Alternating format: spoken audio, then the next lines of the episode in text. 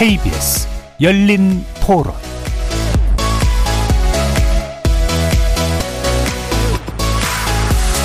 안녕하십니까. KBS 열린토론 정준희입니다.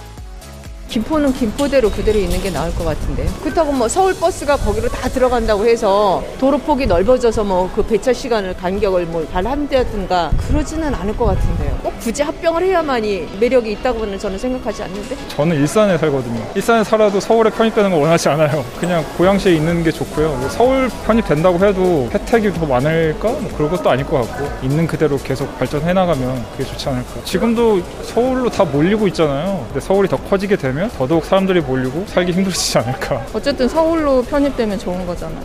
실제로는 그래도 대면 더 좋아하실 것 같은데요. 다른 경기도권 도시하고 차별화되는 게 있을 거라고 생각해요. 일단은 말 나왔으면 거기에 대한 책임을 지고 큰 틀을 짜고 그 계획을 구체적으로 좀 세워서 확실한 걸 내놨으면 좋겠어요. 서울공화국이 되는 것 같아서 지방 균형 발전이라든가 소멸이라든가 국토 전반적인 이런 장기적인 플랜을 갖고서 뭔가 정책을 세워야 되는데, 다른 지역은 또 어떻게 할 것이며, 경기도 각 지역별로의 특색과 그런 수준과 그런 또 자립도 같은 게 다 다른데 크기만 키우는 것 같은, 골고루 신경을 다 쓸 수가 없잖아요. 지금도 큰데.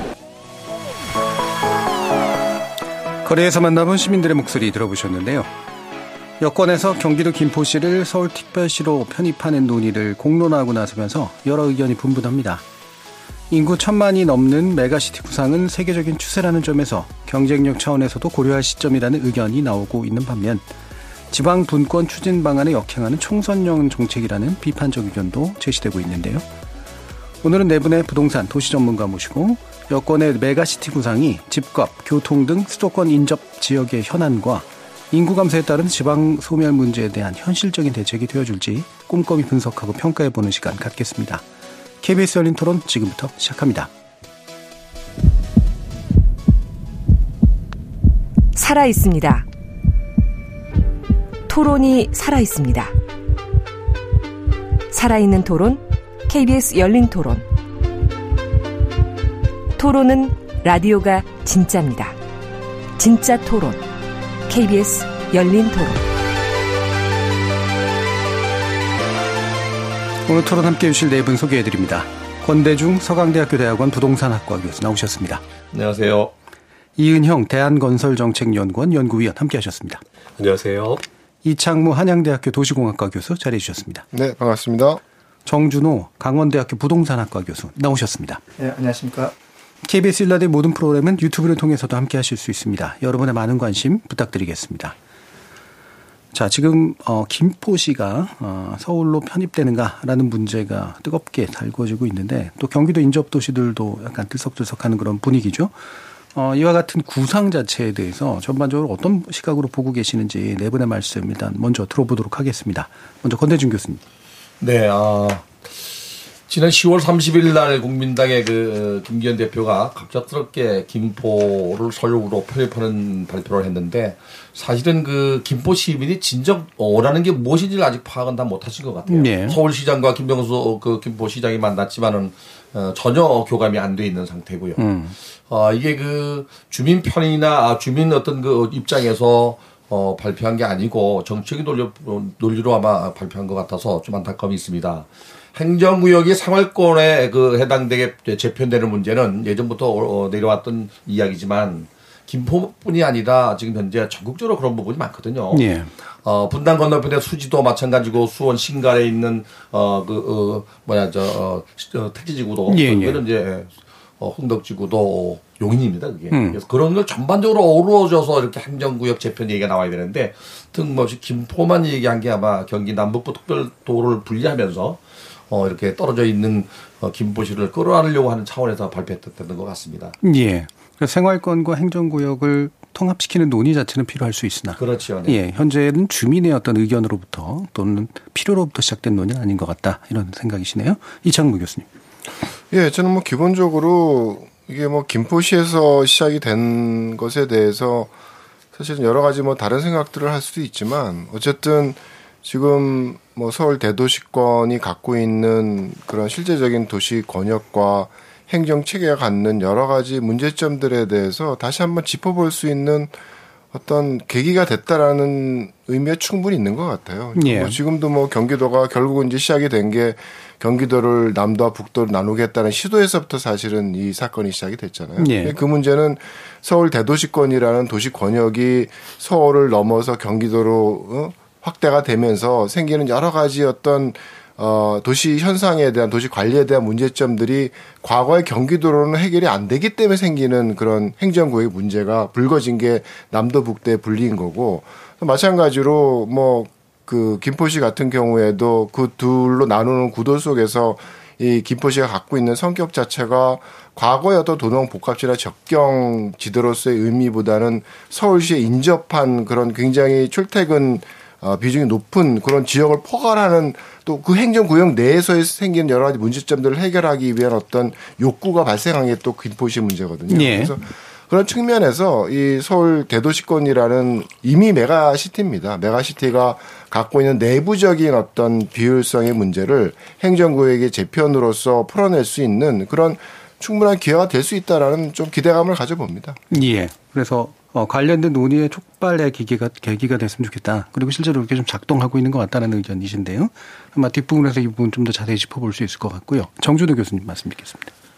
저는 이 문제에 대해서 보니까 인천의 시장님도 그랬는데 한마디로 말해서 이건 정치 쇼라고 얘기를 했어요. 예. 같은 당의 출신입니다. 그리고 같은 당의 이제 전 부산시장에 있던 서명수 의원조차도 이게 그 메가시티 개념이라는 게 자체가 한국에서는 이제 수도권의 일극 체제 대비해서 이제 비수도권의 다극 체제를 구성하는 예. 방안인데 그렇게 얘기를 하면서 이제 반대를 했고 예. 사실 이 얘기는 옛날부터 많이 나왔던 얘기입니다. 그러니까 예전에 그 남경필 지사 같은 경우에는 광역 서울도라는 개념을 하면서 서울하고 이제 경기도를 합치자는 얘기를 했었고 예. 그 전에 이제 김문수 지사가 대수도론이라고 해서 서울과 경기와 인천을 합쳐가지고 하나로 하자는 주장이 있었습니다.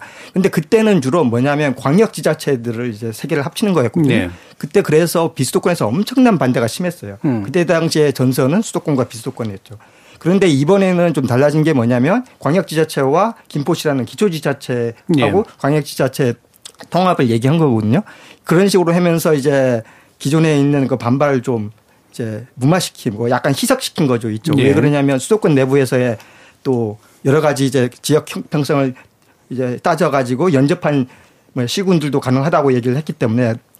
근데 저는 이런 식의 방식을 이제 패치워크라고 생각해요. 누더기식으로. 예. 짜집기식으로 이렇게 접근하는 방식이 있었다는 얘기고, 아까도 얘기했다시피 이게 상당히 이제 뭐냐면 정치적인 수사법이 강했던 게 아까 두 가지 구상은 주로 이제 지방선거를 이제 겨냥해서 네, 나왔던 것들인데 이번에는 총선을 겨냥해서 나왔거든요. 예. 사실 이게 상당히 뭐니까 지금 시점에서는 권력계 향방하고도 관련돼 있어서 좀 더 보다 정치적이었던 거죠. 그러니까 예. 그렇게 되다 보니까 사실 국지적인 이슈가 지역적인 이슈가 전국적인 이슈로 예. 폭발력을 가졌다는 측면에서 좀 다른 것 같고, 그다음에 최근에 이제 그 메가시티를 얘기하는데 사실 저는 이게 메가시티가 지금 현재 맥락에선 사후적인 논리라고 생각해요. 예. 그래서 과거로부터 이와 유사한 논의가 없지도 않았고 예. 예. 연결되는 지점은 있는데 좀 더 정치적으로 이제 판단이 된다라는 말씀이세요.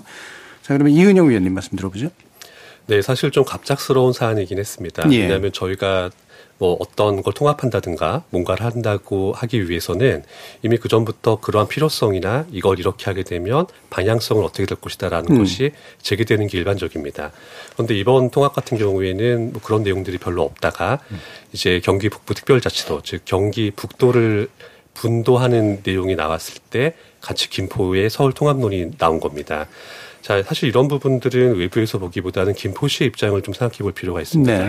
그러니까 김포시 입장에서는 지금 가만히 있는다고 하면 이제 아무래도 경기 북도에 같이 붙어갈 가능성이 높습니다. 그렇다면 이분들 입장에서는 비록 그게 김포시 전체가 아니라 일부라고 하더라도 차라리 경기 북도에 붙어갔느니 서울로 가는 게 낫다라는 네. 생각을 하셨을 거고, 그래서 내세운 것이 이번 내용입니다. 자, 그렇다면 이제 저희가 지금 어차피 종전에 생각하지 못했던 것이라고 해서 꼭 그게 나쁘다거나 문제 있다고만 할 필요는 없습니다. 이왕 제기가 된 내용이기 때문에. 그렇다면 과연 이분들이 말씀하시는 것처럼 김포가 서울에 편입되었을 때, 뭐 지금은 이런 표현을 잘 안 씁니다만 과거에는 많이 썼죠. 시너지 효과. 네. 그러니까 김포와 서울이 합쳐졌을 때, 분리되었을 때보다 얼마나 더 좋은 효과가 있을 것인지 이런 것들 한번 따져보고 뭐 그렇게 생각해본 결과 별 것이 없다고 한다면은 이제 통합 논의는 없어지는 거고요. 예. 만약에 따져봤더니 우리가 생각하지 못했던 큰 장점이 있더라라고 하게 되면은 뭐 그건 또 그 나름대로 진행을 해도 괜찮은 사안일 것 같습니다. 예. 그래서 이른바 시너지 효과를 제대로 좀 짚어보면 결말이 날 문제 아니겠느냐라는 말씀으로 주셨는데 이게 이제 사실 몇 가지의 방법으로 이렇게 그 논의를 좀 구체화할 필요는 있을 것 같은데. 오늘의 이제 이야기는 뭐 사실 정치적인 어떤 견해 차이에 의해서 뭔가 의견이 갈린다라기보다는 실제로 실효성 문제와 그거를 구체적으로 어떻게 구현 또는 다른 방식으로 이제 처리해 갈 것인가라는 문제하고 좀 연관이 되는 것 같아서요. 그래서 일단은 이제 중요한 것 중에 하나인 경기남북도 문제를 그럼 먼저 좀 얘기를 해봤으면 좋겠습니다. 이게 원래 김동연 경기도지사가 이제 공약으로 해서 25년까지 특별법을 제정하겠다. 그래서 경기 북도를 이제 출범시키겠다라고 하는 것으로 진행되어 오던 건데 이 과정에서 이제 김포시가 둘 양쪽에 다 들어가기 싫다라고 하는 그런 태도를 나타낸 거란 말이죠. 그러면 요 부분에 대한 걸 일단 좀 의견을 주셨으면 좋겠는데요. 이에 대해서 먼저 이창무 교수님 좀 말씀 주실까요?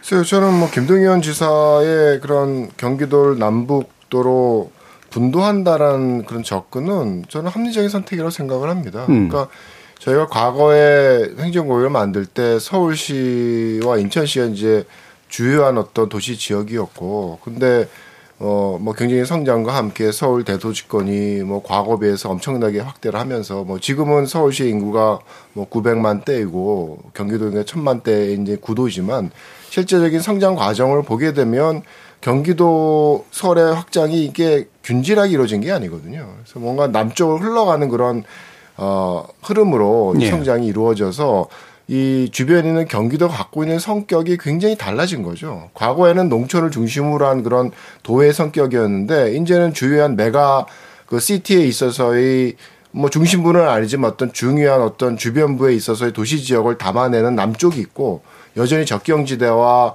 농촌적인 그런 성격을 굉장히 강하게 갖고 있는 북도가 있기 때문에 같은 행정구역 안에서 사실은 담아내기가 여러 가지 불합리한 또 뭐 비효율적인 문제점들이 많았던 상황이거든요. 그래서 예를 들자면 제 뭐 경기 연구원에 있는 제 후배 얘기를 들으면 이 경기도 연구를 하려고 그러면 뭐 코란도를 몰고서 서울을 지나가지고 북도로 갔다 오는데 하루를 다 버려야 되는 그런 상황이니까 그 현실적인 어떤 경기도 갖고 있는 비효율적인 문제점이거든요. 이제 그런 부분을 해결할 수 있는 방안이라는 게 저는 뭐, 김 지사님이 제시한 남도와 북도의 어떤 분할에 대한 부분은 분명히 합리적으로 추구할 여전히 가치가 있다고 생각을 합니다. 예. 그 부분에서 이제 김포 시민들은 그러면 차라리 그러나 서울시에는 들어가겠다 그러면.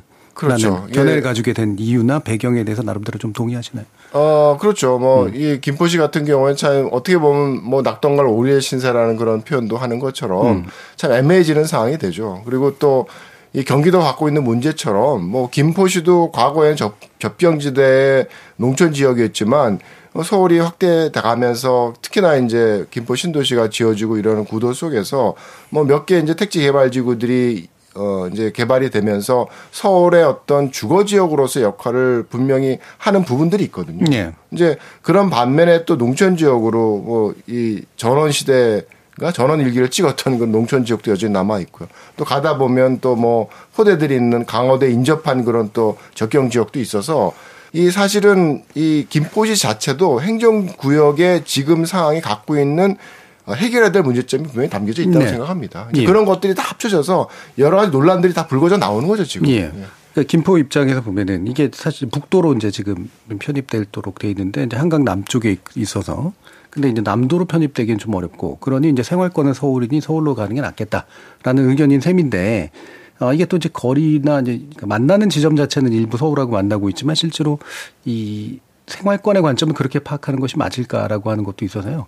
일단 권대중 교수님 사실 이 지역에 대해서 잘 아시기도 하고, 예. 네. 어떠신 의견이신지. 경기도 메가시티를 주장하면서 그걸 왜 분도하죠? 예. 근데 사실은 뭐 이제 생활 편입구에는 행정구역 때문에 이제 행정 편입 때문에 짜라는 건 저는 거기를 동의합니다. 그런데 그 남도 북도로 갈랐을 때 김포시가 원래 계획은 남도로 편입돼 있어요. 이게. 근데 이재명 지사가 그 김포 대교를 무료로 했다가 다시 지금 유료로 바뀌었거든요. 바로 일선 건너편입니다. 네. 어디 북도로 가는 게 맞아요, 사실. 그 모양으로 봤을 때는 낙동강 오리알처럼 떨어져 있다고 해서 서울로 들어와야 되느냐 이 문제는 아닌 것 같아요. 그 문제는 전혀 다르다고 봐요. 남도냐 북도냐 제대로 결정한 게 같다. 제가 그 김포시에서 한 만 6년 정도 살았어요. 네. 불과 이사 온 지가 2, 3년도 안 됐는데 그 주민들의 생각은 가장 큰 것이 교통 문제입니다. 두 번째가 교육과 의료 문제입니다. 대학도 없고 대학병원도 없고 서울로 진입하는 건 다 유일하게 그 버스밖에 없습니다. 네. 골드라인이 뭐 김포공항밖에 안 오니까 그런 문제부터 먼저 해결하고 난 이후에 생활 편의를 따져야 되지 않겠나. 붙어 있다고 해서 또 뭐 거기서 낙동강 오리알 됐다고 해서 서울로 편입한다는 문제는 이거는 잘못됐다고 봐요. 이런 데가 한두 군데가 아니거든요, 사실은. 네. 과천도 예전부터 서울로 편입을 얘기했었지만 또 안 했고 심지어는 저 지방으로 내려가는요. 철원군 같은 경우는 강원도인데 행정구역으로 해도 생활권은 경기도입니다. 바로 포천 위에 있습니다. 네. 뿐만 아니라 이천시 장원읍 다리 건너서 음성군 광곡면이에요. 전반적으로 행정구역 재편과 관련된 얘기가 나왔다면 이해가 가요. 근데 김포시만, 왜 김포시만이냐? 이게 이제 좀 아이러니한 거죠. 예. 이게 좀 정부가 잘못 짚고 가는 거 아닌가. 그래서 큰 틀에서 경기 남부, 북부를 나누는 거는 저는 거기에 동의합니다. 그러나 그렇다고 해서 거기서 떨어져 나왔다고 해서 뭐 구리시가 또 김포시가 서울로 편입돼야 된다는 건 아니라고 봐요. 예. 이은형. 네, 사실 경기 북부와 남부를 나누는 이유는 심플합니다. 이제 북부가 좀 더 낙후돼 있으니까 그쪽 지역에 거점 지역을 더 설정을 해서 발전시키겠다라는 네. 내용이죠. 사실 그런 맥락에서 본다면 필요한 내용입니다. 그리고 이런 내용들은 사실 경기도뿐만이 아니라 전국에 다 걸쳐진 내용이 됩니다. 그래서 경기 북부를 분도한다는 건 충분히 검토할 수 있는 내용이고 이게 과연 가능하고 더 실리적이라면 해도 괜찮은 내용입니다. 그런데 그 와중에서 이제 북도든 남도든 어느 쪽에 속하기로 된 지자체 하나만 유독 떨어져 나와서 우리는 거기 가지 않겠다라고 하고 이걸 받아주게 되면 그 비슷한 지자체들이 또 모두 함께 우리도 서울로 가겠다가 될 수밖에 네. 없습니다. 이렇게 되면 바로 이 시점부터 경기 북도를 분도하는 것이 불가능해집니다. 그래서 이런 부분들을 감안하게 된다면 지금 나온 김포시의 의견은 좀 무리한 부분이 있다고 보는 게 맞는 것 같습니다. 예. 정준호 교수님. 사실 이게 경기 분도론에 대해서는 사실 저는 반대하는 입장입니다. 왜 그러냐면 전 세계적으로 통합 있지 않습니까? 작은 것들을 합치는 방향으로 가는 건 맞습니다. 사실. 맞고 왜냐하면 생활권도 상당히 많이 확대됐고 네. 등등등 있고요.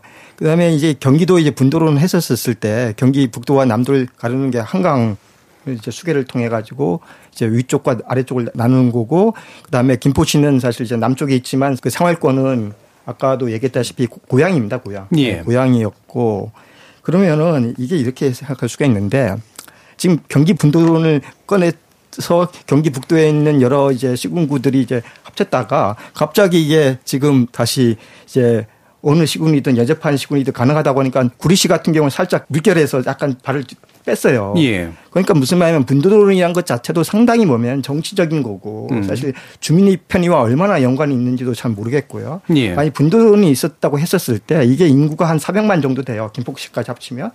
그래가지고 특별자치도를 만든다고 해요. 이유가 뭐냐면은 이제 수도권 규제 완화를 하기 때문이죠. 네, 그런데 생각을 해보면 만약에 이게 특별자치도가 된다고 했었을 때 이게 국회에서 인정이 되겠는가.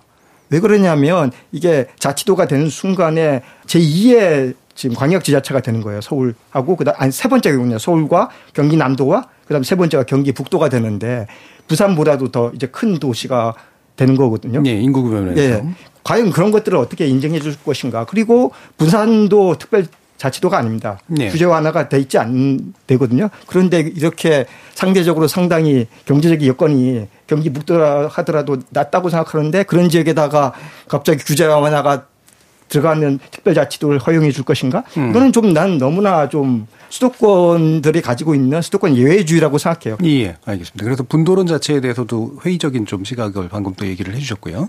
그럼 말씀 나온 것 안에서 이제 보면 아까 이제 권대중 교수님께서 김포의 제일 큰 문제는 서울과의 접근성인데 이게 서울시 편입으로 해결되겠느냐 이런 얘기를 해 주셨잖아요. 사실 이제 김포시에 거주하시는 분들도 이 부분이 제일 큰 문제이긴 한데 또 나머지를 생각해 보면 여러 가지 부동산 가격이나 이런 거에 대한 혜택 뭐 이런 것도 좀 고민하시는 것 같고요.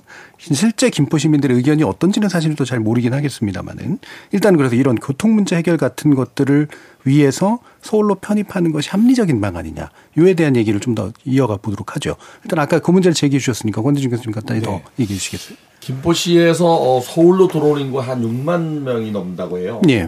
근데 외부로 나가는 인원만 따졌을 때는 뭐 국민의힘에서 80% 넘는다고 얘기하지만 실제 이 수도권 지역에 서울로 들어오는 인구 비례로 보면은 한 19번째 정도 됩니다. 네. 근데 이제 김포시가 서울로 들어오는 길이 외길이라는 게 문제입니다. 올림픽대로를 끝나서 한강대로밖에 없습니다. 그거 말고는 서울로 들어오는 길이 없기 때문에 이게 이제 가장 큰 문제고요. 그리고 만약에 온다 그러면 그 일산대교를 건너서 강북강변도로를 타야 되는 문제가 나와요. 네. 그래서 이 김포신도시가 355만 평을 개발했는데요. 신시가지 355만 평에 사는 사람들이 대부분이 서울로 만약에 온다는 가정이라면 처음부터 지하철 5호선 연장선 얘기가 있었고 그다음에 그 지하철 9호선 연장선 얘기도 있었고요. 그다음에 GTX D 노선이 그 김포 시민들은 여의도로 오기를 바랬습니다. 그러다가 강남을 요구하다가 부천으로 가버렸어요. 예. 이게 김포 시민들 입장에서 볼 때에는 원활한 교통 노선이 하나도 없는 겁니다. 지난 4월 14일 날 원희룡 장관이 골드라인을 탔었어요. 예. 버스만 한 2개의 골드라인 지하철도 탔는데 너무나 많은 그 사람들이 타고 밀치는 걸 보고 전세버스를 도입했는데 그것도 부적부적이거든요. 그래서 예. 가장 큰 문제는 뭐 부동산 가격이 오른다는 이야기 또는 이런 얘기들은 집주인 얘기고요. 또 김포는 상당히 세입자가 많아요. 그러면 가장 중요한 문제는 막 투표를 하면 과거로 넘어갈 수 있겠지만은 교통 문제가 해결돼야 된다는 게 첫 번째입니다. 예. 두 번째는 이제 김포시가 김병수 시장 이전에도 대학을 유치하려고 여러 애를 썼습니다. 제가 전에 있던 대학도, 제안을 받았었고요. 모 대학도 전화를 받았는데, 김포를 안 가거든요. 그 이유는 서울에서 경기도로 가는 순간 서울이 인원을 줄여야 되는 문제가 있기 때문에. 네. 근데 김포는 대학을 유치하거나 대학병을 유치하는 게 꿈이었는데, 지금 어느 정도 그걸 해결된 것 같습니다. 인천의 모 대학이 의과대학 글로 가는 것 같고요. 세 번째 문제는 이제 교육 환경 문제입니다. 이게 김포시가 면적이 경기도 가장 넓어요. 남부로 길고. 그래서 이게 집중화가 안 돼 있기 때문에 그 문제가 계속 거론해 왔었습니다. 그래서 고촌 같은 경우는 고촌읍은 바로 김포에 붙어서 서울과 똑같고 네. 좌우의 통진읍 같은 경우는 아주 전방적입니다. 만약에 서울과 연접돼서 병합된다면 서울이 북한과 접하는 그런 문제가 나올 수 있고 또 뭐 항구나 강이 있기 때문에 그건 좋은 점도 있겠지만 그런 문제도 있을 수 있거든요. 그래서 김포 시민들이 과연 뭐를 원하는지 먼저 좀 파악을 했으면 좋겠습니다. 예, 그래서 서울시 편입으로 해결할 문제는 분명히 아니다. 예. 서울시 편입이 된다고 해서 당장 교통 문제 해결되는 문제는 아니거든요. 예, 그리고 오히려 서울시 편입이 안 되면은 지하철 노선을 놓기 더 어려워질 수 있어요. 이게 그냥 경기도로 그냥 그 지방 도시로 남게 중소도시 남게 되면 공공사업 같은 경우는 7:3의 비율로 정부의 보조금이 나가는데 네. 서울로 들어오는 경우에 이게 6:4로 바뀌거든요. 그럼 서울시가 부담해야 될 게 커지기 때문에 또 국가 보조는 줄어들기 때문에. 오히려 지하철 5호선 연장을 한다 하더라도 상당한 그 시일이 걸리고 빨리 그 준공되지 않을 수도 있습니다. 네, 이은형 위원님. 네, 서울시로 편입이 된다고 하면 이제 관건은 이거죠. 서울시 예산이 들어갈 수 있느냐 없느냐. 그렇죠. 그래서 만약에 김포만 딱 뽑아서 서울시에 편입을 한다고 하고 그리고 서울시에서 김포 접근성을 높이겠다. 왜냐하면 생활권이 되려면 접근성이 있어야 되니까 네. 이 부분에 대해서 높이겠다라고 작정을 하고 지원을 한다면 분명히 좋아질 겁니다. 5호선 연장 같은 거 더 쉬워질 건 맞습니다. 그런데 이제 서울시 입장에서는 새로 김포시를 편입했다고 해서 김포시 자체에다가 모든 걸 또 투입할 네. 수는 없습니다. 그리고 이제 지하철 같은 내용들은 어차피 계획을 세우고 개통할 때까지 시간이 오래 걸리기 때문에 뭐 당장에 달라지는 건 크게 없다고 봅니다. 물론 연장 계획이 발표가 되고 좀 구체화될수록 아파트 가격은 오를 겁니다. 하지만 거기까지만 있는 거지 당장 접근성이 당장 좋아지진 않습니다. 그 때문에 현재로서는 서울시에 편입되면서 그리고 이제 서울시가 특징이 또 이런 게 있습니다. 서울시가 각 구청에 대해서는 크게 관여하는 게 없습니다. 예를 들어서 종전에 하나 사례를 보게 되면 이제 경기도 같은 경우에는 이제 경기도 관내의 시에 대해서 감사를 실행하거나 이런 사안들이 있었는데 사실 서울에서는 각 구청에 대해서 그런 식으로 집행하는 경우가 잘 없습니다. 그래서 김포가 서울의 한 구가 되더라도 뭐 그 정도 맥락으로 진행되는 것 뿐이지 뭐 편입되는 순간 뭐 지역이 엄청나게 개발된다 발전된다 그렇게 보기는 쉽지가 않습니다. 예. 그래서 결국 서울시가 예산을 쓰려고 할 것이냐.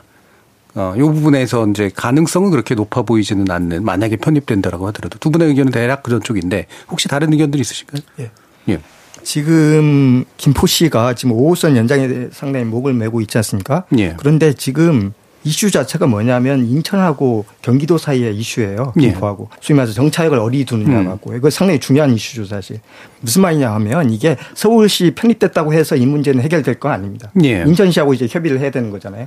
그러니까 결국 뭐냐면 이렇게 서로 다른 지자체를 옮겨갈 때는 이렇게 서로의 연계도 해야 되고 협력도 해야 되고 조정도 해야 하기 때문에 이런 것들이 이게 진화하는 과정이라는 거죠. 예. 간단하게 뭐 서울시가 개입했다고 해서 될 문제도 아니고요, 사실. 예. 일단 예. 이런 것들이 있기 때문에 저는 지금 당장 뭐 서울시에 편입한다고 하더라도 교통 문제는 단박에 좋아질 수는 없다고 생각합니다. 네, 뭔가 보론이 있으신 것 같은데. 예. 지하로 5선이 지금 이제 인천 검단지구가 있어요. 예. 검단지구를 거쳐서 가는 걸로 계획돼 있었거든요. 예. 김포 시민은 바로 서로 오기로 하거든요. 예. 예. 그래서 만약에 이게 뭐 서울시가 그 김포시하고 좀 합의가 돼서 진행이 된다면 2025년에 끝나는 쓰레기 매입장 문제도 있고 또 이 지하철 문제도 아마 연기하지 않겠나. 예. 그래 되면은 오히려 뭐 생각보다 빨리 진행될 수도 있어요, 사실은. 예예. 예. 이창무 교수님. 그러니까 지금의 그런 구도가 이런 관련된 사건이 굉장히 다양한 지자체들이 그 영역을 가지고 다투기 때문에 생기는 문제죠. 그런데 이제 그게 하나 행정구역 안에 들어가게 되면 훨씬 더 의사결정이 빠르게 이루어질 수 있는 거거든요. 그러니까 서울시에 편입되면 분명히 빨라지겠죠. 그러니까 뭐 지금 검단으로 돌아가는 이유도 돌아가면 사실은 BC가 더 좋아지지 않기 때문에 못하는 사항들이 분명히 있는 거거든요. 예. 그래서 이제 그럴 경우에 이제 서울시에 어떤 역량이 있다 그러면 훨씬 더 빠르게 진행될 수 있을 거고, 제가 보는 관점은 지금 들어와서 좋아지냐 문제보다는 아예 김포시가 서울시였더라면 훨씬 빨랐을 거라는 거죠. 예. 그러니까 그런 어떤 사항들을 김포시뿐만 아니라 뭐 과천시도 원하고 구리시도 원하고 하남시도 원하는 거거든요. 서울시 영역 안에 들어오기 때문에 얻을 수 있는 여러 가지 생활에 있어의 편의성들이라는 게 서울시의 정책적인 선택 안에서 담겨줄 수 있기를 기대하는 게 지금의 흐름인 거고. 예. 그게 제가 보기에는 뭐 과거에 뭐 경기도와 인천시와 서울시의 어떤 그 굉장히 수평적인 협의체를 통해서 문제를 해결한다라는 거는 사실 쉽지가 않아요. 그러니까 왜냐하면 도시라는 것 자체가 굉장히 위계적이기 때문에 그렇습니다. 중심지가 있고 그 하위 중심지가 있고 생활권이 있고 그런 것들이 위계적으로 서로의 관계를 갖고 있기 때문에 수익적인 관계에 대한 부분이 분명히 필요할 수밖에 없어요. 그게 예. 이제 행정구역 안에 담겨지는 게 가장 합리적인 선택들 하게 만드는 구도가 되는 거죠. 근데 예. 그런 측면에서 제가 보기에는 뭐 김포시의 편입이 어디까지를 편입하냐는 사실은 또 다른 이슈이긴 하지만 어쨌든 서울시의 영향권에 있는 구역을 서울시에 편입하는 상황이 된다 그러면 많은 부분 빠른 속도로 개선이 이루어질 수밖에 없을 거라고 예. 생각합니다. 그래서 의사결정은 빨라질 것이다. 이제 다만 아까 이제 우려해 주셨던 것처럼 이제 예산 배정이나 이런 면에서 확실하게 우선순위를 가질 수 있거든요. 예산도 사실은 이런 부분이 있어요. 그러니까 지금은 서울이라는 주체가 있기 때문에 대강의에서 강역 교통에 대한 분담금을 서울시에 대해서는 뭐 정확히 모르겠는데 서울시가 하면 뭐 40이고 뭐 서울시가 아니면 뭐 70을 60을 지원해 주고 뭐 이런 룰이 있는데 만약에 서울시라는 게 그런 어떤 상징적인 권역을 넘어서서 실질적으로 확대된 광역의 구역으로 포함된다 그러면 그 조건도 바뀌어야죠. 그거는 뭐 서울시에 포함된다 그래서 김포시에서 사는 사람이 달라지는 건 아니잖아요. 그래서 그런 어떤 광역권의 개발과 관련돼 있어서 서울시가 상대적으로 누리지 못했던 어떤 자원 배분에 대한 부분들도 사실은 광역적인 확대가 이루어지게 되면 이루어질 필요가 있다고 생각을 합니다. 네, 필요가 있다와 이제 가능하냐는 또 약간 다른 문제긴 합니다만 적어도 아마 서울시 안에서 그런 결정하게 될 것이다라고 이제 보신 것 같고요. 요거하고 연관해서 이 얘기로 그럼 이어지면 어떨까 싶은데요. 이게 이제 뒤에서 2부에서 논의할 것과 또 연결성이 있는 건데. 이렇게 생활권과 행정구역을 어쨌든 연동시켜가지고, 행정구역을 좀 재편해 나가고, 그것의 결과가 메가시티일 수밖에 없다. 이제 이렇게 연결되는 논리 구조가 있는데, 행정구역과 생활권에 어느 정도의 이제 연동시키고, 그거를 맞춰나가는 그런 필요성에 대해서는 대략적으로 동의하시고 계시는 것들 같은데, 일단 정준호 교수님, 이 부분 의견 주시죠. 사실, 그러니까 전 세계가요. 예. 어느 대도시든 간든지 행정구역하고 생활권 사이의 괴리가 심한 게 사실입니다. 사실. 예. 그리고 그렇기 때문에 그걸 해결하는 방법 중에 흔한 게 일단 아까도 교수님께서 얘기했다시피 이제 각 지자체들이 나눠 참가해 가지고 광역 단위에서 이제 조정하는 거거든요. 예. 이게 참 쉽지는 않습니다. 그런데 예, 그게 있고, 그 다음에 두 번째로 이제 행정구역을 하나로 그냥 합쳐버리는 거죠. 그래서 이제 소위 거에 관련된 행정상의 비용이나 거래 비용들을 확 줄이는 방식이 있습니다. 사실. 네. 있는데, 근데 이걸 우리가 이제 해야 되는데, 행정구역이 개편이라는 게 단순하게 경제적인 효율성만 갖고만 할 수 있는 게 아니라는 겁니다. 사실. 주민자치라는 의미도 있고요. 주민자치를 향상시킨다는 것도 있고, 정치적인 게 있는 거죠. 무슨 말이냐면 하나의 행정구역이 합쳐지게 되면 그 자치단체장의 권한의 위치가 달라져 버릴 수가 있는 겁니다. 그렇죠. 그러니까 예를면은 지금 현재 만약에 서울하고 경기도하고 수도권을 하나로 다 합쳐버리면 2,600만을 대표하는 이제 시장이 돼버리잖아요. 그러면은 대통령하고 거의 맞설 수 있는 상황이 되거든요. 한 예를 들면 영국의 예를 들면 영국에는 런던시라는 게 79년에 있었다가 79년에 되면서 대처가 들어와 가지고 해체시켜버렸어요. 그래서 우리식으로는 구구가 있었죠. 그러다가 다시 이제 2007년에 들어와 가지고 뭐냐 노동당이 들어와 가지고 하나로 합쳐 가지고 지금 런던시가 된 거거든요. 네. 사실 이런 식으로 뭐 아무리 뭐냐 경제적 효율성이 중요하다 하고 뭐 등등등 한다 하더라도 이런 식의 정치적인 개입이 있었던 것이고 행정구역의 역사라는 것들이 그다음에 또 행정구역에는 알다시피 자기가 가지고 있는 지역에 대한 정체성이 있는 거고 역사성이 있는 거기 때문에 그다음에 생활권이 확대되는 거는 접근성이 그러니까 교통과 통신이 좋아지니까 확대될 수밖에 없는 거거든요. 그렇다고 해서 그에 맞게끔 계속해서 행정구역이 따라가기가 힘듭니다. 왜냐하면 알다시피 아까도 얘기했다시피 약간 정치적이고 여러 가지 절차들이 아주 복잡하기 때문에 따라서 저는 가능한 한 이 대도시 같은 경우에는 각 지자체들이 가지고 있는 역량들이 있으니까 이 역량들을 어떻게 조정하고 합의하는 그 수준을 올리는 게 일종의 우리들이 가지고 있는 행정 역량도 높이고 그다음에 민주주의적인 역량을 쌓아가는 과정이라고 생각해요. 네. 어느 정도 일치시킬 필요가 있으나 언제나 그게 최우선선이고 유일한 변수가 될 수는 없다. 그게 정답은 아니지만 그러니까 이제 지금 벌어지는 상황에 있어서의 좀 특이한 게 그게 주민들의 욕구에서부터 시작됐다라는 거예요. 그러니까 정부에서 탑다운 방식으로 니네 합쳐 뭐 이런 흐름이 아니라 어떻게 보면 이 수직적인 구도를 선택할 수 있는 그 지자체 장과 주민들의 뭐 확인해 봐야겠죠 분명히. 그런데 욕구의 시작으로 해서 편입에 대한 부분이 만들어졌다라는 게 과거와는 다른 흐름이거든요. 그게 이제 어떻게 보면 뭐 일주 전에 이런 얘기를 저희가 뭐 힘들게 할 거라고 누가 예상을 했습니까? 근데 이게 정치적인 화두로 대두가 되면서 굉장히 폭발적인. 이게 정확히 말하면 밑에서부터 요구로 시작된 건 아니잖아요. 근데 어쨌든 그게 있기 때문에 지금의 힘을 받는 거죠. 주민들이 동의할 거라는 확인해봐야겠지만 동의할 거라는 나름대로의 판단이 있기 때문에 지자체 장도 서울시에 편입하겠다는 요구를 하는 상황입니다. 기저의 요구가 있으니까 나오는 반응이다. 그렇죠. 여태까지 뭐 우리가 저희 했던 뭐 경기도와 인천시 이제는 모여가지고 얘기해봐 이게 아니거든요. 그래서 행정구역과 관련된 부분을 끌고 나가면서 메가시티로 가는 데도 있어요. 대표적인 게 뭐 상하이고 뭐 동경도 마찬가지죠. 뭐 과거 전후에 있어서의 어떤 시지역에 해당되는 구지역과 주변 지역을 합쳐서 지금의 1,400만의 그 메가시티를 만들었으니까 그런 데시도 있고 협의체로 가는 데도 있습니다. 그리고 또 미국 같은 경우에는 워낙에 역사적으로 지방자치에 대한 분이 강하기 때문에 그걸 행정구역을 합쳐진다는 게 한계가 있어서 거기는 그 도시 통계 구역이라고 하는 실제적인 행정구역이 아니라 도시화된 지역을 다 따로따로 뽑아서 그러니까 뉴욕 대도시권 하게 되면 뉴욕시만 포함하는 게 아니라 거기에 뉴저지도 포함하고 저 멀리 펜실베니아에 있는 한 카운티도 포함을 해요. 그거는 행정구역이 아니라 실제적인 경제적인 활동이 벌어지는 공간적인 범위죠. 그걸 따로 설정을 해서 거기에 대한 여러 가지 경제적인 통계, 문화적인 통계를 냅니다.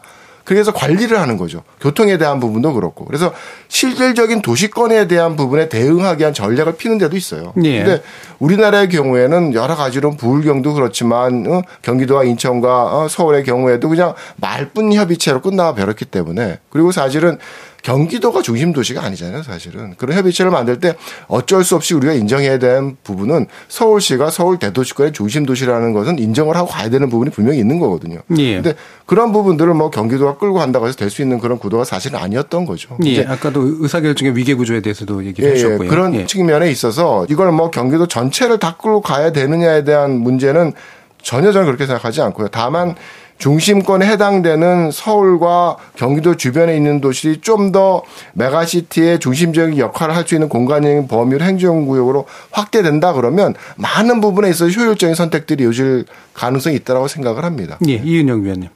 네, 사실 메가시티도 추세냐 아니냐 이런 얘기를 나올 수 있습니다. 그런데 저희가 먼저 생각해봐야 되는 것이 뭐 해외 사례든 뭐든 뭐 다 있습니다. 하지만 이제 각 지역이나 도시들이 성장을 하다 보니까 이게 메가시티가 된 건지 네. 아니면 이런 게 없는데 메가시티를 먼저 만들어 놓고 성장을 하자를 목적으로 하는 것인지 이걸 생각할 필요가 있습니다.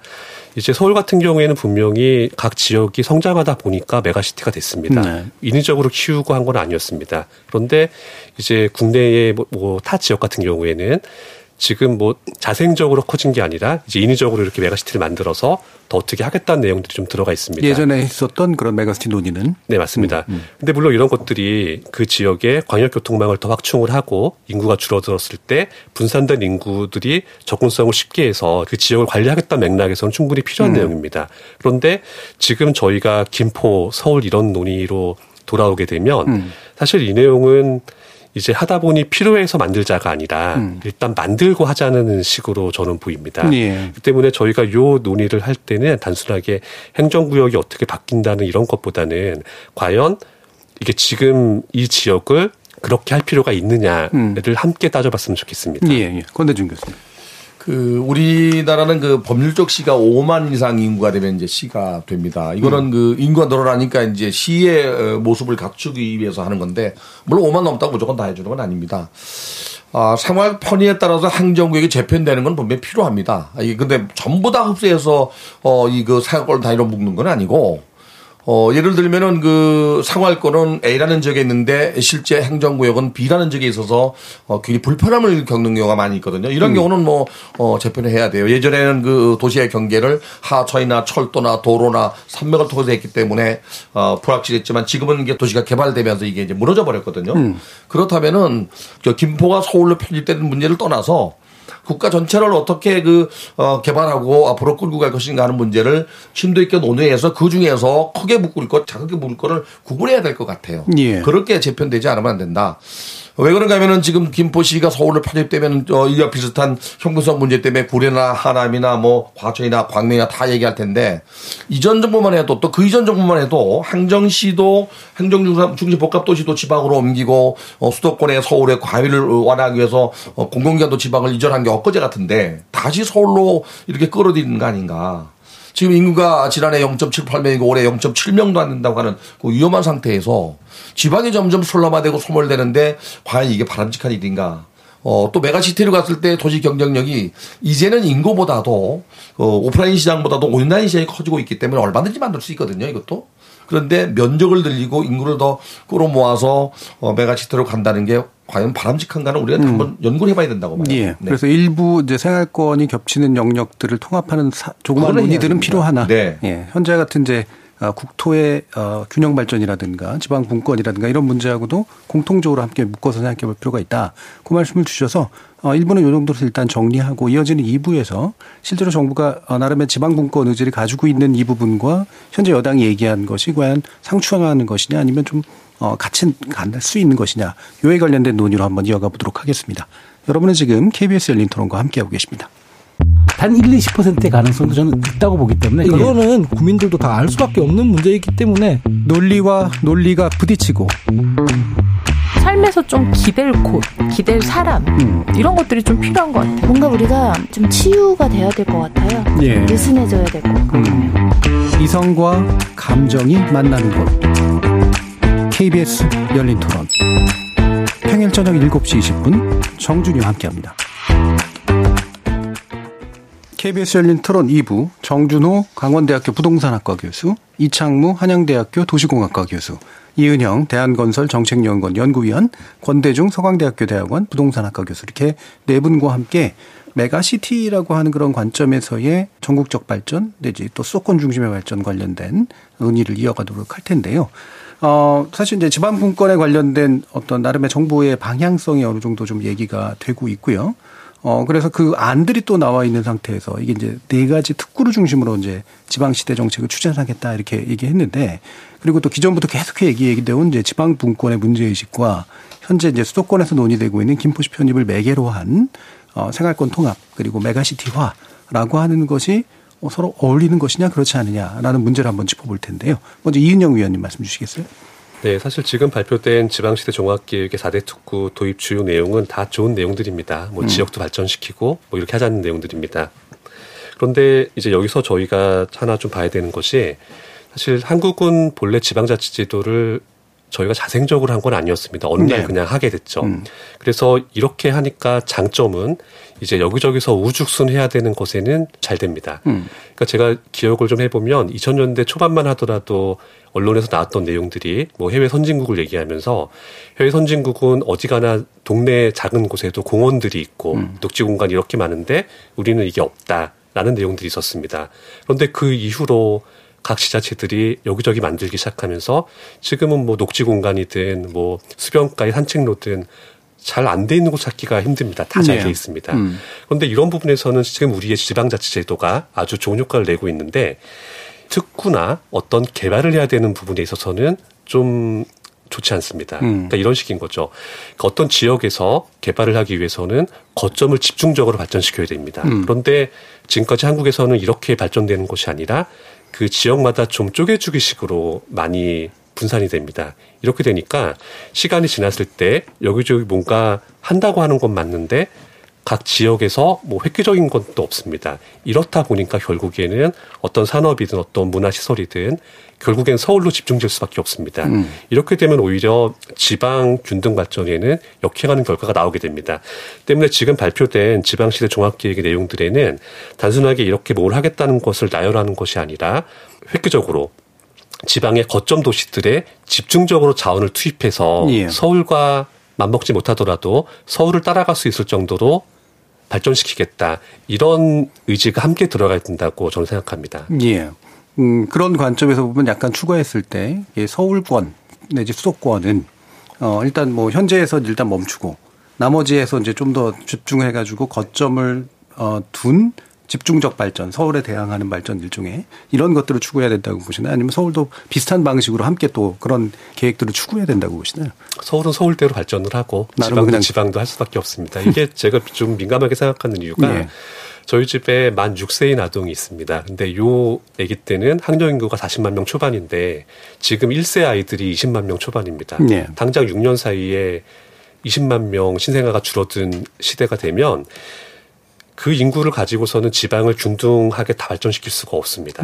거점을 찝어서 각 지역마다 이곳을 뭐 어떤 비판이 나오든지 간에 집중적으로 발전을 시켜야 국가가 유지가 될 수 있지 분산은 불가능합니다. 저는 그런 맥락에서 말씀을 드렸습니다. 예, 알겠습니다. 그럼 정준호 교수님. 지금 우리 현 정부가 내건 지방 정책을 자세히 보면 이제 4개 특구와 얘기는 안 나왔지만 초광역 개발 이렇게 돼 있거든요. 그러면은 일단 저는 이런 생각이 들어요. 며칠 전에 한국은행이 이런 얘기를 했거든요. 이 선택적인 인구 이동. 그러니까 지금 2015년 이후에 인구가 비수도권에서 수도권으로 지금 순유입이 됐어요. 그전에는 그러지 않았거든요. 그런데 그중에 이제 유입된 인구의 한 70%가 전부 다 이제 청년층이라는 거죠. 소위 말해서 지금 현재 선택적인 인구 이동이 이제 발생하고 있는 겁니다. 그런데 이거 우리가 자세히 봐야 될 게 뭐냐면은 선택적인 인구가 일어나고 있는데 이런 것들을 이제 되돌리려고 하면 여러 가지 이제 한국은행에서 내건 게 뭐냐면 지방에다가 이제 인프라가 잘 갖춰주고 서울에 수도권에 대항할 수 있는 거점 도시 개발이 중요하다고 얘기를 했어요. 저도 동의하는데요. 지금 여기서 이제 내건 특구들이 어떤 거냐면 기획특구 같은 경우에는 미국을 벤치마킹한 거예요. 그건 어떤 식으로 맥락이 있었냐면 미국 같은 경우에는 테크 기업 같은 사람들이 주식시장에서 돈을 너무 많이 번 거예요. 그런데 그에 따라서 이제 세금을 많이 내야 되거든요. 그랬더니 그에 대한 대안으로서 우리가 내가 태어난 데다가 아니면 내가 자란 곳에다가 많이 투자하겠다. 그래서 세금 좀 면제해달라. 그렇게 해서 나온 제도예요, 사실. 그런데 한국 같은 경우에는 지금 이렇게 양도소득세니 뭐니 하면서 이런 세금들을 규제를 깎아준다고 해서 기업들이 내려가고 또 좀 그렇고 이제는 이런 제도는 계속 있었기 때문에 그렇습니다. 그래서 사실 이런 식의 어떤 세금 인하를 통한 특히 양도소득세를 이제까지 깎아준 적은 없었습니다. 이제 어떤 식으로 이런 식의 것들이 얼마나 효과 있을지 일단 반문이 되고요. 우리나라 맥락과 지금 완전히 다르다는 걸 한번 말씀드리겠고, 그다음에 교육특구도 참 안은 좋은데 이게 잘못하면 그냥 옛날에 입시특구처럼 될 것 같아요. 소위 명문 고등학교들을 모아놓고 거기에서 이제 파이프라인이 돼버리는 거죠. 네. 그러면 우리는 뭐냐면 중심 도시를 통해 가지고 그게 지역에 파급 효과가 있는 걸 바라는 건데 그게 파이프라인식이 돼가지고 지역의 거점 도시에서 서울로 다시 들어올 수 있는. 지금 의대 정원들이 그런 거지 않습니까? 의대 네. 사람들이 지방에 있는데 지금 뭐 10명 중에 6명이 서울에 와 근무하고 있다고 하는 것들이 네. 그런 현상들인데 이런 것들을 방치하려면 저는 이렇게 생각했거든요. 지역에 일정한 정도의 규모가 됐으면 그에 맞게끔 마스터 플랜 하에서 하고 그에 맞춰서 이제 계획들이 이제 촘촘히 들어가야 되는데 이런 식의 특구 방식으로 하면 이게 또 공모 방식이 있거든요. 지역별로 개별적으로 다 지자체별로 공모하고 그러다 보니까 자기네들이 원하는 마스터 플랜과 또 정부에서 따내는 정책 사이의 괴리가 또 생길 수밖에 없고 예. 이런 것들이 이제 해결되지 않은 상태에서 이 지역 정책을 했었을 때는 사실상 그냥 예전이나 지금이나 그냥 페이퍼워크에 불과할 수도 있다라고 예. 말씀드릴 수 있겠습니다. 나름대로 이제 다양한 안들을 이제 구체적으로 제안한 거지만 그 외에 그거는 지나치게 좀 구체적인 면들도 있고 현실적이지 않은 면들도 있어서 예. 그럼 거점을 지방에서는 좀 더 강하게 만들 필요 예. 이런 식의 특구 정책보다는 그거에 대해서는 동의하시는 거죠. 예, 예. 예. 이창무 교수님.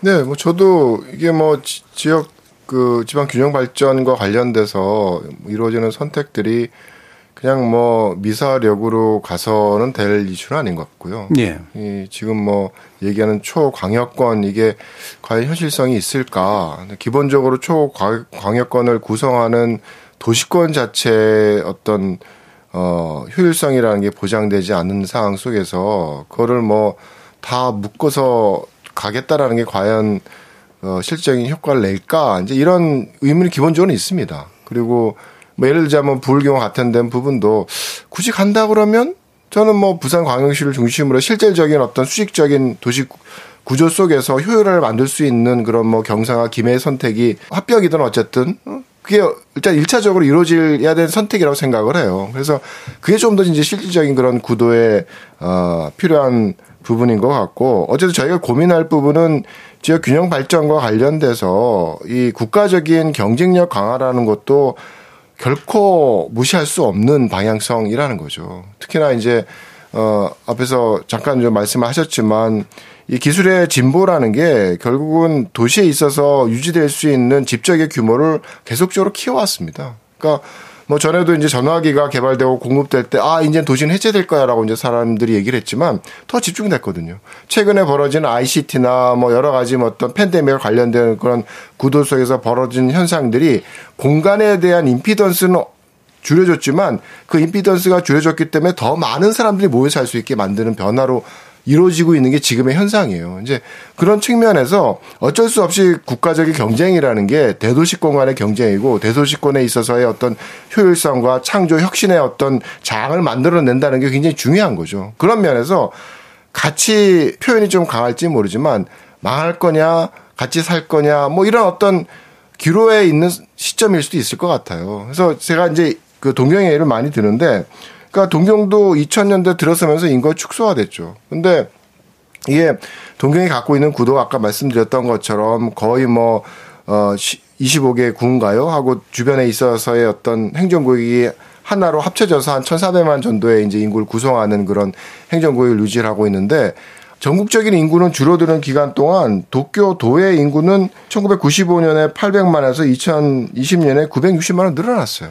이제 그런 변화에 대해서 사실은 죽었다고 얘기하지만 최근에 일본이 살아날 수 있는 어떤 모멘텀을 만들어낼 수 있는 어떤 기회로 활용이 됐거든요. 그래서 서울시도 지금은 동경 가서 카피를 합니다. 한 10년, 20년 동안 우리는 도시 재생하면서 뭐 도심 지역을 굉장히 손안대고 놔두는 게 어떤 가치였었는데 동경 같은 경우에는 정비 사업을 통해서 뭐 여러 가지 사업들 내 새로운 도시 환경을 만들어내는 구도 속에서 어떤 경쟁력이 강화되는 그런 변화를 겪고 있거든요. 그래서 지역과 함께 발전하는 부분을 저희가 추구해야 될 거지만 국가 경쟁력 강화에 있어서 중심적인 역할을 하는 서울 대도시권에 있어서의 경쟁력을 약화시키는 선택과 간섭은 조금은 고민해야 될 필요성이 있다고 생각합니다. 조심스럽게 말씀하셨지만 제가 굳이 단순화시키자면 대한민국의 규모를 고려해 봤을 때 국제적인 경쟁력을 가지고 있는 이 메가권을 형성하는 건 결국은 실질적인 대안은 수도권뿐이 없지 않느냐. 근데 그거를 굳이 줄여가면서까지 나머지 거점들을 더 키우는 방식으로 하는 건 아니지 않느냐. 제가 한 가지 예를 들면서 이런 얘기가 나올 때 하는 게 자, 보세요. 일본에 1억 2천이 삽니다. 그러면 동경권에 뭐 3, 4천만이 사는데 예를 들어서 지들이 싸워가지고 나라가 반으로 나뉘면 동경권의 어떤 전체 집중도는 우리나라보다 높아요. 예. 자, 권대중 교수님. 저는 정부가 내놓은 그 4대 특구 도입은 뭐 제가 반대하지는 않지만 잘못된 게 있다라고 생각이 돼요. 그 거점 도시를 만드는 건 당연합니다. 인구가 점점 감소하고 있고 도시가 축소되고 있기 때문에 지방의 거점 도시 밑에 저 작은 단위의 거점 도시를 또 만들어줘야 된다고 봐요. 역시 그 뭐 대구, 부산 뭐 또는 저 대전, 광주 이렇게 지금 현재 광역시 중심으로 거점 도시를 만들면 또 역시 그 빨대 효과처럼 글로 모이는 현상이 생기고 농촌은 또 인구 감소하거든요. 네. 빈집도 점점 늘어나고 있는데 그래서 이 거점 도시 중심으로 경제를 활성화시키는 건 제가 뭐 바람직하다고 봐요. 그러나 이게 그 뭐 양도세를 면제한다고 지방 가라고 해서 수도권에 있는 기업이 가겠느냐? 사실 기업이 그 생산을 해서 수익을 내야 되지만 어떻게 보면 잘못된 건지 모르지만 부동산 가격이 올라서 또 수익을 내는 경우도 있기 때문에 그건 쉽지 않은 것 같고요. 또 세제 혜택을 준다고 해서 쉽게 지방으로 가지 않거든요. 이 문제는 예전부터 계속 나왔던 문제예요. 교육 문제도 마찬가지입니다. 지방의 인구가 감소해서 점점 교육이 대학이 문을 닫고 있는데 고등학생들도 마찬가지입니다. 또 초등학교도 문을 닫는 데가 많고 이게 전부 다 서울 대도시로 이렇게 이전하고 있는데 지방에 어떤 특혜를 준다 하더라도 서울에 있는 대학에 갈 리도 없고 예. 지방에 거점 대학을 만든다 하더라도 그거 역시 마찬가지로 점점 축소될 밖에 없기 때문에 근본적인 대책이 필요해 이것도. 또 하나는 이제 문화적 측면인데요. 문화적 측면을 보면은 뭐 3년 동안에 그냥 뭐 시도별로 200억 정도 지원한다는 건 이건 사실은 어느 정도 규모인지 뭐 감 잡겠지만 이거 가지고는 되지도 않는다고 봐요. 네. 그래서 경제 문화가 함께 어우러질 수 있는 거점 도시를 좀 만들어야 된다. 정치적인 건 배제하고라도요. 그렇게 해서 지방 경제를 활성화시키는 게 좀 더 고급 일자리, 첨단 일자리를 만들어야 지방에서 서울로 이렇게 젊은 사람들이 오지 않고 오히려 더 양질의 일자리에 더 삶의 질을 높일 수 있다면 서울과 수도권에서 내려간다고 봐야 돼. 그런 제도가 좀 필요하지 않겠나. 예. 그런 차원에서 뭐 공공기관도 지방 이전하고 또 뭐 그 저 행정수도라고 이전을 했는데 불구하고 지금과 같이 김포 시를 서울로 편입시킨다는 거는 또 그것만으로 끝날 게 아니라 형평성 문제 때문에 뭐 여러 가지 그 주변에 있는 구리시를 비롯해서 하남지가 또 들고 나올 거라는 말이죠. 이게 과연 그 대한민국의 미래를 위해서 바람직한가? 그건 아니라고 보여집니다. 이번에 그 정부가 나온 지방시대 그 4개 특구 문제는 좀 더 심도 있게 연구를 해야 될 것 같아요. 지방 경제와 지방 문화를 어떻게 활성화시키고 키워서 과연 그 주변 지역 사람들 끌어들이는 것뿐이 아니라 서울이나 수도권에서도 기꺼이 갈 수 있는 예. 그런 그 분위기를 조성하지 않으면 역시 그 뭐 빛 좋은 개살구처럼 모양만 가지고 예. 말지 않겠나 예. 그런 염려가 됩니다. 예. 지금 일단 이 김포시 문제를 들고 나온 여당은 이게 이제 특정 시의 문제로만 그치면 안 될 것 같은 이제 그런 분위기가 있으니까. 좀 키워서 지금 서울, 부산, 광주의 3축의 이제 메가시티를 만드는 식으로 좀 확장해 가자. 요 안을 내고 있고요. 더불어민주당은 뭐 예전에 이제 부울경 메가시티 안을 사실 먼저 냈던 쪽이니까 그때 이제 무시됐던 것들을 그냥 다시 다 꺼내서 행정체계를 개편하는 방안으로의 논의. 지금 당장의 것은 아니지만 이거로 전반적인 어떤 그림을 다시 그리는 게 필요하지 않겠느냐라는 식으로 지금 대응하고 있는 그런 상태인데 여기에 대한 의견을 그럼 여쭙겠습니다. 먼저 이창무 교수님. 그러니까 과거에 비해서는 뭐 수도권도 그렇고 지방도 그렇고 성장에 대한 그런 동력이 약해지는 게 현실이죠. 인구에 대한 부분도 뭐 축소에 대한 그런 상황들을 이제 겪게 될 거고 이제 그런 속에서 지방 균형 발전과 관련된 전략 부분들도 많은 부분 수정이 필요할 거라고 봅니다. 네. 그러니까 뭐 혁신 도시와 같이 사실 초기에 혁신 도시가 시작이 될 때는 그냥 한 서너 개 정도의 중심을 집중적으로 이제 육성하는 그런 컨셉을 갖고 시작을 했죠. 근데 이제 그러다 보니까 이제 결국은 이제 각 도라는 이름을 다른 데서 이제 n분의로 나눠가는 구도로 이제 귀결이 돼서 이것도 저것도 아닌 상황이 돼버렸거든요. 뭐 예를 들어서 지금 벌어지는 LH와 관련된 문제점들도 실제로 그 시장에서 역할하는 그런 사항들을 잘 모르니까 그분들이 뭐 저기 동떨어져서 저도 이제 뭐 진주에 회의 있고 그러면 안 가거든요. 네. 그런 어떤 의사결정에 있어서 굉장히 비합리성이 누적이 되면서 나타난 결과라고 생각을 합니다. 이제 그런 것들이 뭐 알게 모르게 결국은 과도한 그런 n분의 그런 구도로서 균형 발전에 대한 그 정책들이 진행됐을 때 나타날 수 있는 국가적인 부담이고 폐해인 거죠. 그런 측면에서 지금 그런 성장의 여력이 점점 사라져가는 구도에서는 어쨌든 뭐 이은형 위원님이 얘기하셨듯이 선택과 집중이 필요하다고 생각을 합니다. 예. 그래서 뭐 한 두세 개 정도에 대해서 집중적으로 어떤 성장에 대한 축을 만들고 또 뭐 일본에서 하는 것처럼 다 살리는 게 아니죠. 어쩔 수 없이 흡수병합하는 게 어떤 선택과 그런 어떤 초점이 되는 부분들을 좀 과감하게 좀 선택을 해 나가는 과정들이 지역 균형 발전에 관련돼서 좀 필요한 구도라고 생각을 해요. 예. 그런 측면에서 이제 과거와 같이 뭐 다 그냥 나눠먹기 게임에 미사력으로 다 이렇게 다 합쳐서 하면 좋아요. 뭐 이게 아니라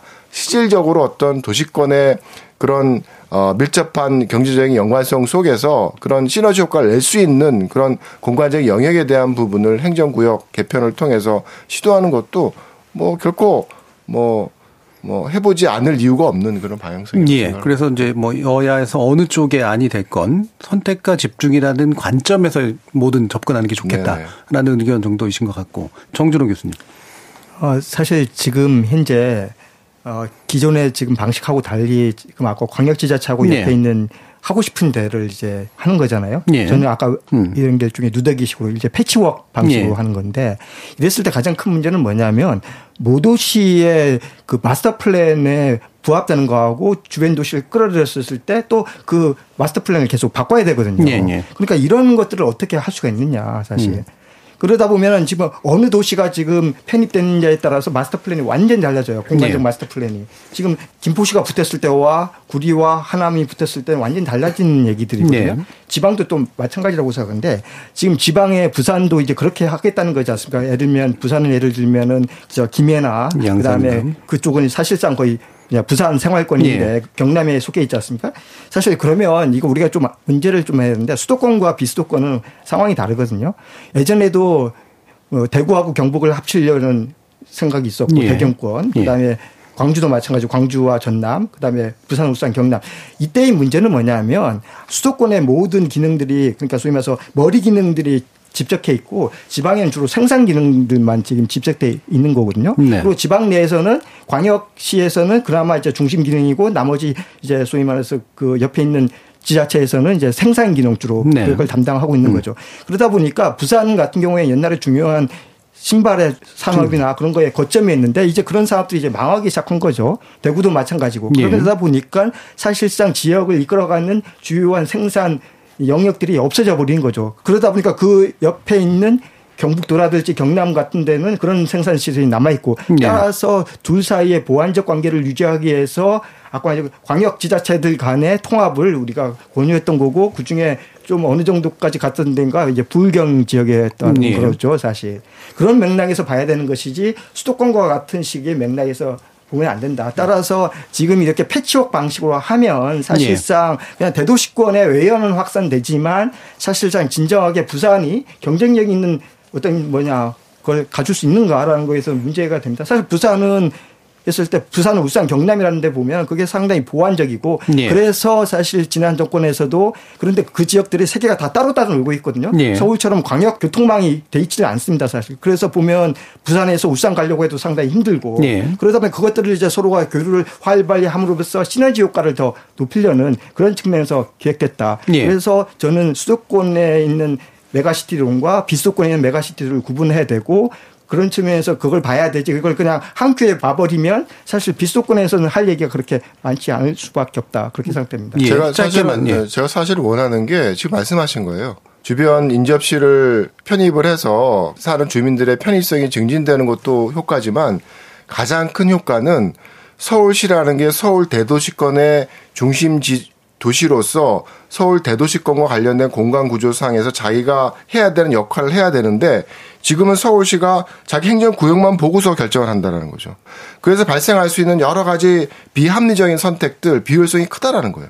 그래서 어차피 서울 대도시권에는 남쪽으로 쭉 흘러가서 굉장히 포괄적인 그런 구도를 갖고 있는데 서울시만 보면서 서울시의 도심을 서울 대도시권의 도심이라고 계속 주장을 하면서 정치적인 선택을 하고 이러면 공간구조에 대한 효율성 와해가 될 수도 있거든요. 그래서 행정구역의 확대라는 과정 속에서 제가 원하는 큰 그림은 서울시가 지금 서울시만 행정구역만 보지 말고 실제로 서울 대도시권의 어떤 범위를 좀 더 포괄적으로 볼 수 있는 범위 내에서 시에서의 정책적인 선택을 할 수 있는 기반을 만들자라는 게 제가 원하는 목표입니다. 예. 예. 예. 지금 이창무 교수님 그래서 그걸 서울 수도권 중심으로 이제 말씀을 주로 많이 해주셨고요. 예. 정준호 교수님은 이제 그래서 그 방식은 또 지역에 따라서 굉장히 다른 접근법이 필요하다. 저는 뭐 부산도 마찬가지일 것 같아요. 예. 부산도 그냥 부산시만 가지고 얘기하면 바로 가보면 김해시 바로 붙어 있는데 예, 알겠습니다. 김해시 따로 부산시 따로 자기 정책적인 선택을 해버리면 하나의 도시권이 갖고 있는 어떤 효율적 유기적인 관계는 달성이 되지 않을 수도 있고. 예, 그 논리에 결국 연장을 해보면 각 거점의 핵심이 되는 도시가 나머지 그 영향 범위 안을 다 같이 포괄하면서 의사결정을 하고. 그게 바로 이제 정치적인 논리를 풀면 그런 문제가 나와요. 예. 지금 저 진해 말씀하셨는데 그 마창진이라고 마산 창원 진해가 묶었는데 사실은 마산 창원은 붙어 있는 도시이기 때문에 시설 효과가 있어요. 예. 근데 진해는 아주 떨어져 있거든요. 그러다 보니까 균형 발전 차원에서 이게 잘 될지 않았는데 지금 안 되고 있거든요. 그런 측면에서 거점 도시를 만들거나 또는 뭐 이렇게 핵심 도시를 만들게 되면 오히려 범위만 넓어지고 이 그 뭐랄까 묶어는 놨지만 균형 발전은 안 되거든요. 그래서 제가 아까 말씀드린 게 거점 도시 밑에 중간 거점 도시를 만들어야 지역 지방도 살리지 만약에 거점 도시만 점점 키워버리면 결국에 도농 복합 도시 같은 경우는 거의 빨대 효과를 끌어들여서 네. 오히려 지방은 거의 또 쇠퇴되고 소멸될 수밖에 없거든요. 네. 네. 네. 이 연구위원님 말씀 드리죠. 네, 사실 제 친구가 전에 했던 표현이 하나 있습니다. 네. 그러니까 이제 친척들이 같은 지역에 살아도 이제 그 중에 좀 집도 크고 좀 괜찮은 사람이 하나 있으면 친척들이 거기 모여갖고 노는데 네. 다들 고만고만하면은 만나서 놀 데가 없다고 이런 얘기를 했습니다. 자, 이 얘기를 이제 서울과 지방 광역시로 비교해서 얘기를 해보면은. 서울이 전국의 뭐 인력이든 뭐든 빨아들이는 거 맞습니다. 그래서 이것 때문에 지방 균등 발전이 필요하다고 하는 거죠. 그런데 이걸 하기 위해서는 지방을 비슷하게 발전시키는 게 아니라 이제 각 지역에서도 서울 같은 역할을 하는 지역이 하나 만들어지면 되는 겁니다. 예. 그러면 당연히 그 지역에서는 그 새로운 그러니까 광역시죠. 우리식으로 하면은 이 광역시가 인근에 뭐 사람이든 뭐든 다 빨아들일 겁니다. 빨아들이는 대신 그 지역 사람들은 서울까지 안 가고 여길 가면 되는 겁니다. 예. 이렇게 하면 충분히 그 지역은 어느 정도 수준 발전할 수가 있죠. 그 때문에 지금 거점 도시라고 하는 것들이 단순하게 뭐 행정구역을 묶어서 메가시티를 만들어서 발전하겠다 이런 것이 아니라 예. 이거보다 먼저 줄여서 기존 광역시를 크게 발전을 시키고 자원 집중시킨 다음에 이 도시가 성장을 하면서 이제 마치 서울이 점점 커지면서 인근의 주거 수요나 이런 것들 때문에 확대했던 것처럼 예.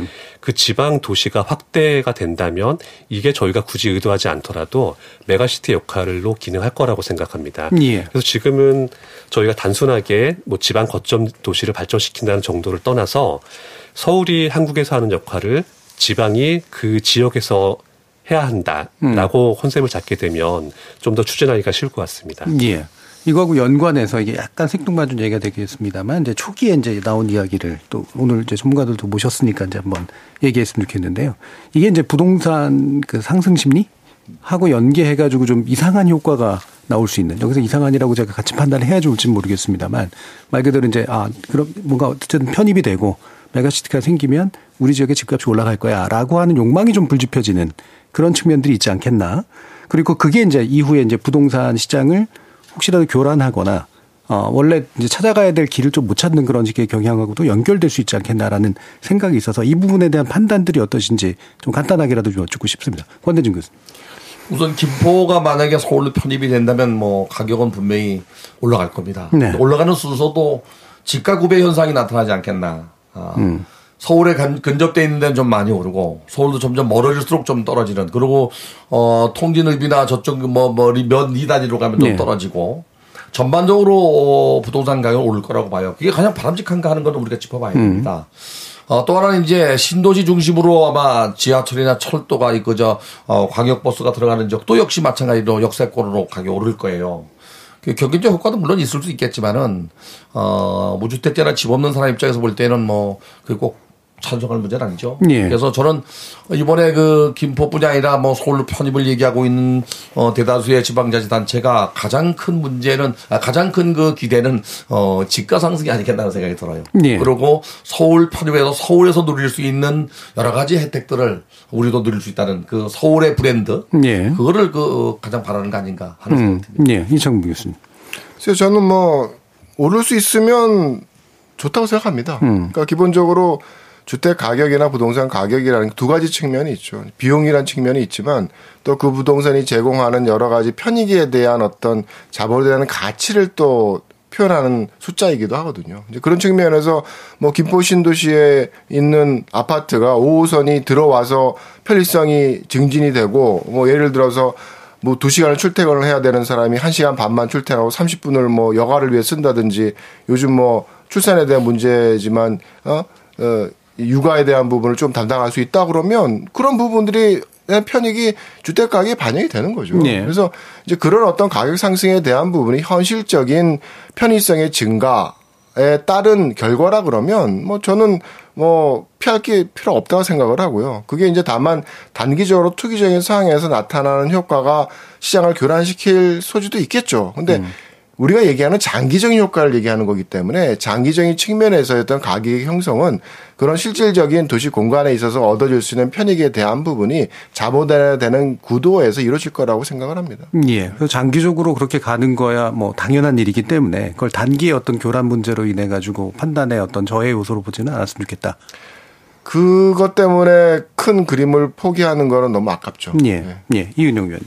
네, 집값이 오르는 거 다들 아시는 그런 내용들입니다. 뭐 기대가치, 미래, 네. 뭐 이런 것들이죠.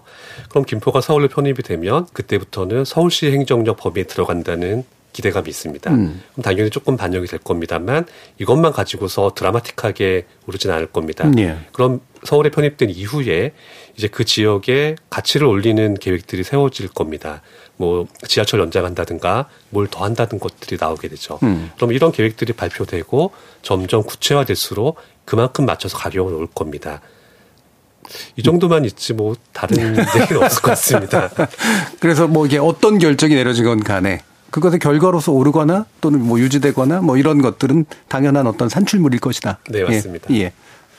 뭐 저도 교수님. 그게 크게 다르지 않은데요. 예. 사실 이 가격이 오른다고 했었을 때 장기적으로 전제 조건이 있습니다. 서울이 그러니까 우리나라 경제가 여전히 지금과 같은 이제 예, 소득 규모와 성장을 유지한다는 가정 하에서입니다. 그런데 아시다시피 지금 인구도 많이 줄어들고 있고 그다음에 성장률도 많이 둔화되고 있고 그다음에 이와 유사한 개발 사업들이 수도권 전체 아니면 서울에서 여러 군데에 일어나고 있기 때문에 소위 선택의 옵션이 좀 많을 수밖에 없다는 측면. 사실 그런 걸 다 따진다 보더라도 사실 예, 서울의 브랜드 효과가 크죠. 예. 우리가 이제 대학교 선택했을 때 인서울을 따지지 않습니까? 이게 아까도 경기도 김포에서 대학교 뭐 유치한다고 지금 막 가진 애들 쓴다고 하는데 그게 서울에 있느냐 아니면 경기도 있냐는 할과 땅 차이 문제일 수가 있으니까 그런 효과는 저도 이제 무시 못한다고 생각하고요. 예. 그다음에 이제 아마 단기적으로는 여러 가지 아까 사건들이 있을 수가 있을 겁니다. 사실 이게 개발에 대한 기대 심리가 있는 거고 그다음에 예. 이게 불확실성이 상당히 큰 거잖아요. 이럴 때는 정부가 일정한 정도 개입할 예. 수밖에 없을 것 같기도 하고요. 예. 사실 저는 가장 기본적으로 봤었을 때 이게 거리에 따른 효과가 클 거다. 예. 그러니까 김포 신도시 지금 제2기 신도시 같은 데는 사실 더 오를 있고 저쪽에 서쪽으로 끝까지 가면 갈수록 예. 줄어들고 거리에 소위 말해서 이걸 조락 현상이라 하는데 예. 이런 현상이 이제 되기 때문에 김포 시내에서도 사실 이런 집값 특히 이제 주로 토지인데 예. 토지 가격에 대한 그 오르내림에 대해서 상당히 좀 지역 내에서도 좀 불만이 있을 수가 있겠다 그렇게 예. 생각됩니다. 알겠습니다. 자 오늘 논의는 이게 자칫하면 이제 정치적인 찬반의 논의처럼 될 것 같아서 주로는 이제 도시 공간에 대한 어떤 판단들 그리고 부동산이라든가 이런 여타의 효과하고 연관된 판단들 위주로 내부대 전문가와 함께 이야기를 해봤는데요. 오늘 논의는 여기서 이제 마무리하도록 하겠습니다. 네 분 모두 수고하셨습니다. 감사합니다. 네, 수고하셨습니다.